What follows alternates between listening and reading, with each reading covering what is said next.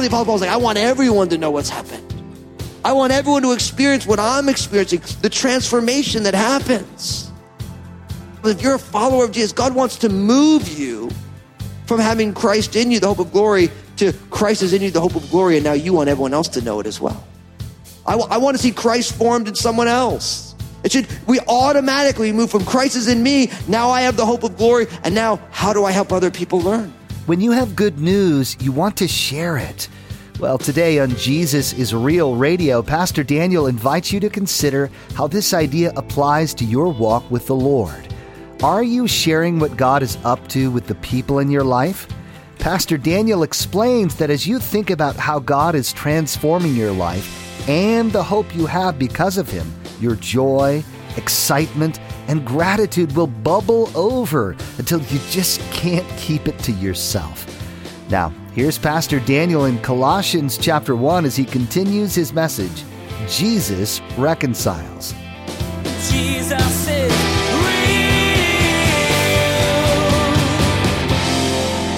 Verse 19 is a deep concept here.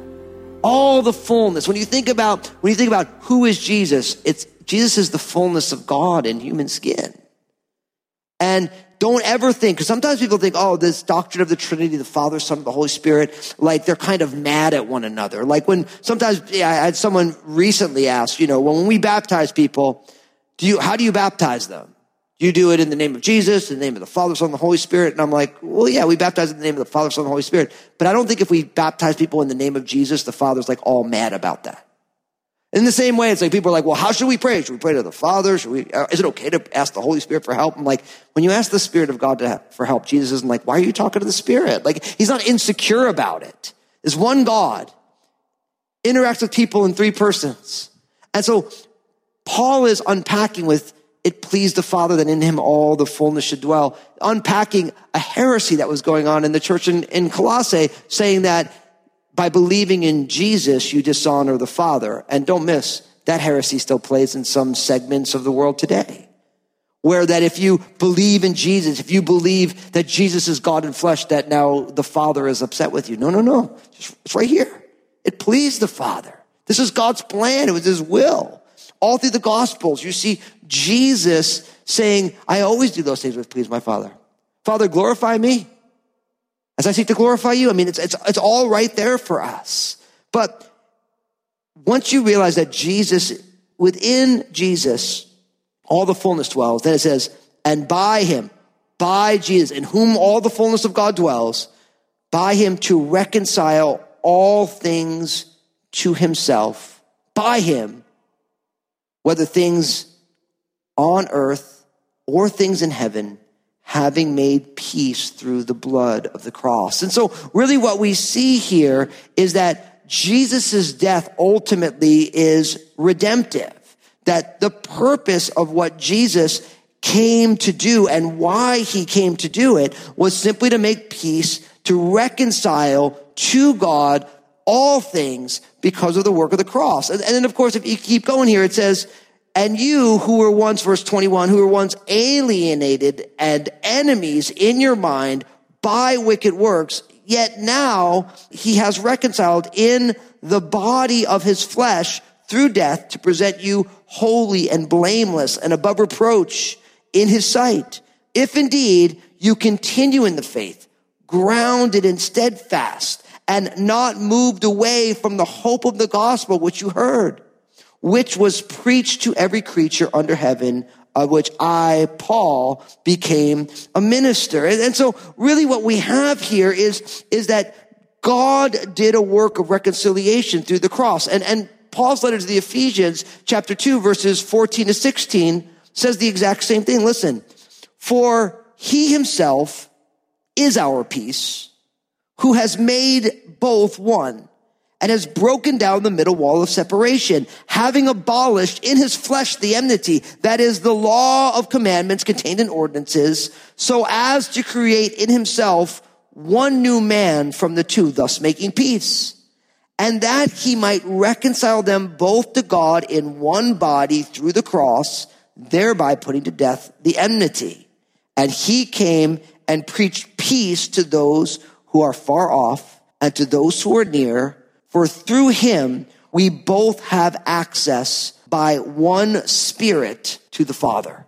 Now you hear what's being said there. Really what's going on is that Jesus' ability to bring reconciliation came through his own death on the cross. And if you think about how reconciliation works, Somebody has to pay the price for what has been broken. I always use the same analogy of this, and I, I, think it's an important analogy. Imagine you invited me over your house for dinner, and if you do that, thank you very much, because you know I love to eat, right? And imagine I came over your house, we had a great time, right? We're, we're eating and we're having fun, and then when I go to leave, you, you have a, a mailbox at the end of your driveway, but because I'm from New Jersey, I don't drive so great. Not that everyone in New Jersey doesn't drive well, they think they drive awesome. But listen, if you've ever driven in New Jersey, you know it's a little terrifying, right? So imagine I, back, I go to back out of your driveway and I plow over your mailbox. Now, because I am a pastor and I love Jesus, I stop and say, Hey, I'm so sorry. I just totally plowed over your mailbox. Now, when that happens, there has been a, this is a great analogy. You can imagine this happening.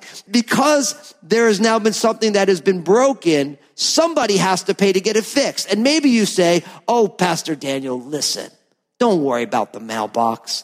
I'd love to fix it. Maybe you do that because you very much like things the way you like it. You're a little nervous. It won't be straight. I might choose a bad mailbox, whatever the reason is, right? So in that case, I broke something, but now you're saying, Hey, I'm going to do it because I want to do it my way. Or I say, Oh, no, no, no, listen, let me do it, right? And then you're like, okay, well, you know, Daniel, you want to do it. You broke it. You fix it. Great. I'll let you do it, right? Then I'm paying for it.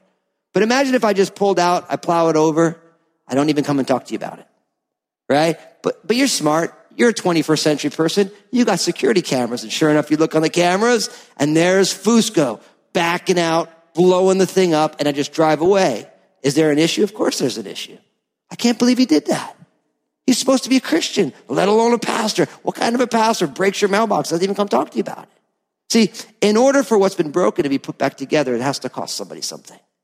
And because there is this enmity between God and man, because God is perfect and we are not, because God never fails and we fail, there's this brokenness between us. And Jesus, in and of himself, through the cross, in his own body, took the punishment to reconcile us.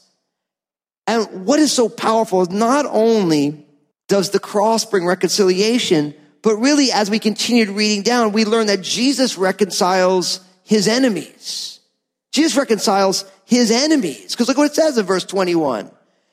And you, who once were alienated and enemies in your mind by wicked works, yet now he has reconciled in the body of his flesh through death to present you holy and blameless and above reproach in his sight.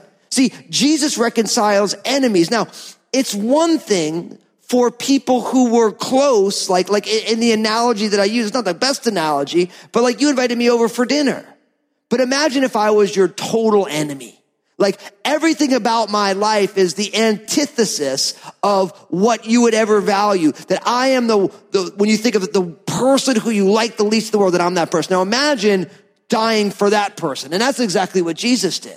I see, and that's why I love following Jesus because when Jesus says, Hey, listen, don't just love your friends. He says, love your enemies. Jesus actually did that because I was Jesus' enemy and he loved me enough to die on a cross for my sins.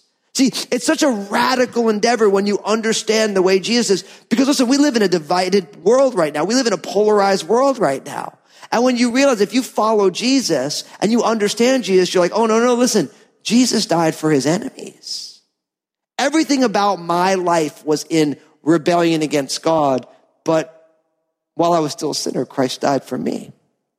You don't believe me? Listen to what Paul told the church in Rome, Romans chapter 5, verses 8 to 10, where he says, But God demonstrates his own love toward us, and that while we were still sinners, Christ died for us. Much more than having been justified by his blood, we shall be saved from wrath through him. For if when we were enemies, we were reconciled to God through the death of his son, much more having been reconciled, we shall be saved by his life. See, the good news of the gospel is that Jesus through the cross reconciles his enemies. Now, that should bring tremendous hope to your heart because all of us, all of us have sinned and fallen short of God's glory. All of us have made mistakes. Some of our mistakes were huge and catastrophic. Other of our mistakes might seem small and inconsequential. But no matter if the life that you have lived is just a, has a wake of carnage after everything's gone wrong, everyone's been hurt, or whether you did your best, but you know that you've never been the person that you could have been in that situation. For both of us, through Jesus' death, there's reconciliation. Although there was a relationship that was broken, Jesus came to heal it. And I remember when I was in the throes of addiction, there was no concept of God. And I remember when I started thinking about and, and God was working on my heart through the death and resurrection of Jesus when I realized that there was nothing that I could do that could keep me from God's forgiveness if I said yes to Jesus. And it blew my mind. I, like I couldn't even believe it knowing where I had been, knowing the things that I have done, knowing the mistakes that I had made. And the same is true for you. Listen, I don't want anybody, I don't want any of you to think that, yeah, maybe Jesus can reconcile all those church people, but not me. No, listen, no matter how far away you are from God, Jesus can reconcile you to God. He's already done the work through the cross. He has already given up his life. Although in our wickedness and in our rebellion against God, we were God's enemies. We've been reconciled when a person puts their faith and trust in Jesus. Because look what it says. Verse 21. And you, who were once alienated and enemies in your mind by the wicked works, yet now he has reconciled in the body of his flesh through death to present you holy and blameless and above reproach in his sight. Now, notice that. You were enemies. You were alienated. There's wickedness. When a person puts their faith and trust in Jesus, notice what it says. To present you holy and blameless and without reproach. That's what the finished work of Jesus does when it's applied to our lives by faith. You went from being alienated, wicked, enemies, and now as God is holy, he has set us apart, made us holy. The blood of Jesus, though we were full of blame, we've done everything wrong. Now we are blameless, right? Although we were completely, we would do a million things wrong. Now we're above reproach in his sight. But don't miss the fact, and I don't want you to miss verse 23, because look at what it says. And I think this is really important. If indeed you continue in the faith, grounded and steadfast, and are not moved away from the hope of the gospel which you heard, which was preached to every creature under heaven, of which I, Paul, became a minister. There is this need for us to continue on, to abide in Jesus. And unfortunately, as a pastor, you see often that people, they will say yes to Jesus, but will they continue in the faith? Will they stay grounded? Will, will there be a perseverance in it? But what happens is oftentimes when we need reconciliation, we'll come to Jesus, but then we don't stay.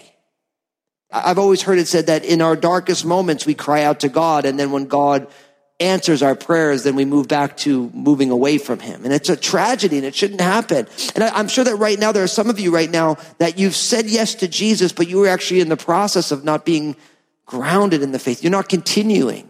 You came for a season and now you're slowly falling away. But don't miss the fact that what God wants to do is not just a, a, momentary thing. It's a thing for a whole life. There's nothing worse than being reconciled and then losing contact by attrition, by apathy, where you just start moving away.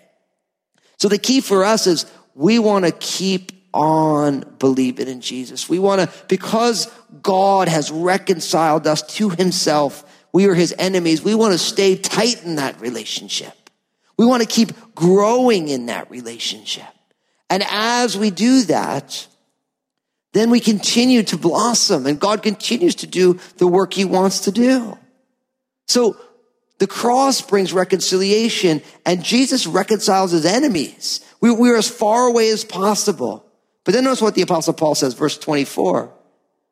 I now rejoice in my sufferings for you and fill up in my flesh what is lacking in the afflictions of Christ for the sake of his body, which is the church, of which I became a minister according to the stewardship from God, which was given to me for you to fulfill the word of God, the mystery which has been hidden from ages and from generations, but now has been revealed to his saints. To them, verse 27, God willed to make known what are the riches of the glory of this mystery among the Gentiles, which is Christ in you, the hope of glory. Him we preach, warning every man and teaching every man in all wisdom, that we may present every man perfect in Christ Jesus. To this end, I also labor, striving according to his working, which works in me mightily.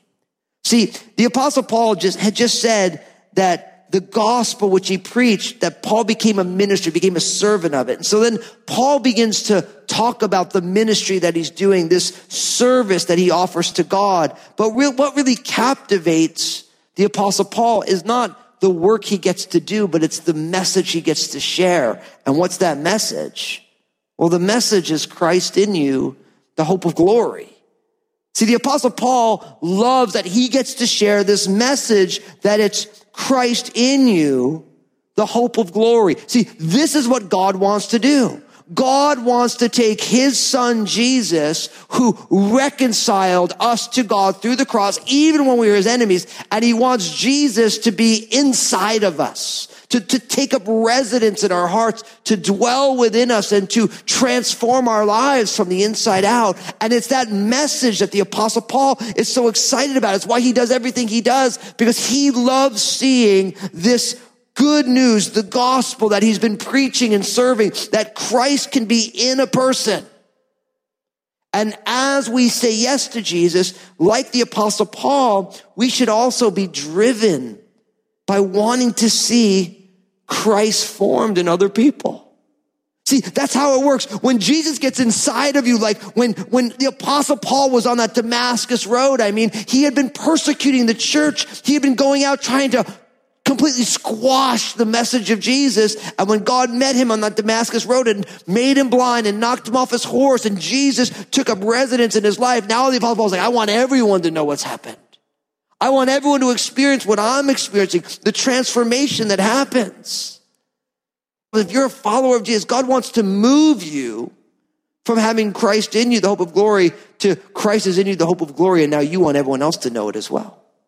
I, w- I want to see Christ formed in someone else. It should, we automatically move from Christ is in me, now I have the hope of glory, and now how do I help other people learn? And if you look at this section of scripture, the apostle Paul explains to us what it looks like to be a part of that. Notice what he says in verse 24. He says, I now rejoice in my sufferings and fill up in my flesh what is lacking in the afflictions of Christ for the sake of his body, the church. Now, do you ever wonder, like, what is the apostle Paul talking about? He's saying he rejoices in his sufferings and he fills up in his own body what's lacking in the afflictions of Christ. Do you ever wonder, like, What's lacking? I thought Jesus reconciled us to God through the cross, through his own body. What's lacking? You know what's lacking? The presentation of the cross to the church in Colossae. They weren't in Jerusalem 2,000 years ago. So because they weren't there, unless the apostle Paul suffers and goes through all this stuff so that they can learn about what Jesus did for them, the church in Colossae doesn't know about it. So there's nothing lacking in the finished work of Jesus. All that's lacking is its expression in the world. And in the exact same way, all of us should be willing to step on out and be a minister, serve the Lord and by serving people because people don't know what Jesus has done for them. They know maybe Jesus as a political figure or Jesus as a, a, teacher of riddles or whatever they know about him. But when somebody has Christ in them, which is the hope of glory, and God is transforming their life, then you say, I have to be willing to suffer. It's not easy to get the gospel out. Because unless people see it in the lives of the church, there's nowhere else for them to see it. And so Paul says, I do this for the sake of the church. He said, I wish I became a minister according to the stewardship from God, which was given to me for you to fulfill the word of God. See, God, as he places us in the church, in the body, he gives us a stewardship to fulfill God's purpose in all of our lives. We're all individual members of God's, of the body of Christ, and God wants to use each one of us.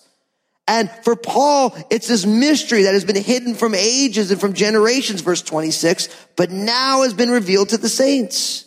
See, Paul, as a Jewish man, realized that the Gentiles becoming part of the family of God, that was not part of the story, although it was, because you see it all through the Old Testament, but in common understanding, they didn't see what was going to happen. And the apostle Paul's like, man, it was a mystery. It was, it was concealed to us in the past, but now it's revealed to us. To them, God willed to make known what are the riches of the glory of this mystery among the Gentiles, which is Christ in you, the hope of glory. See, God's plan has always been to do a work in individual people, to make individual people who are far from God, place them in his family and transform us so that we might be the fragrance of Christ. This is why it says this in 2 Corinthians chapter 4, verses 6 and 7. It says, For it is the God who commanded light to shine out of darkness who has shown in our hearts to give the light of the knowledge of the glory of God in the face of Jesus Christ. See, what God's purpose is in each one of us is to shine the light into darkness, to allow Jesus to enter our hearts and transform us. And once Jesus is within our hearts, we know that we have glory dwelling within us and we are prepared for heaven. And what God wants for us as his kids is to join him in seeing this reality run forth in our communities, in our nations, in our world.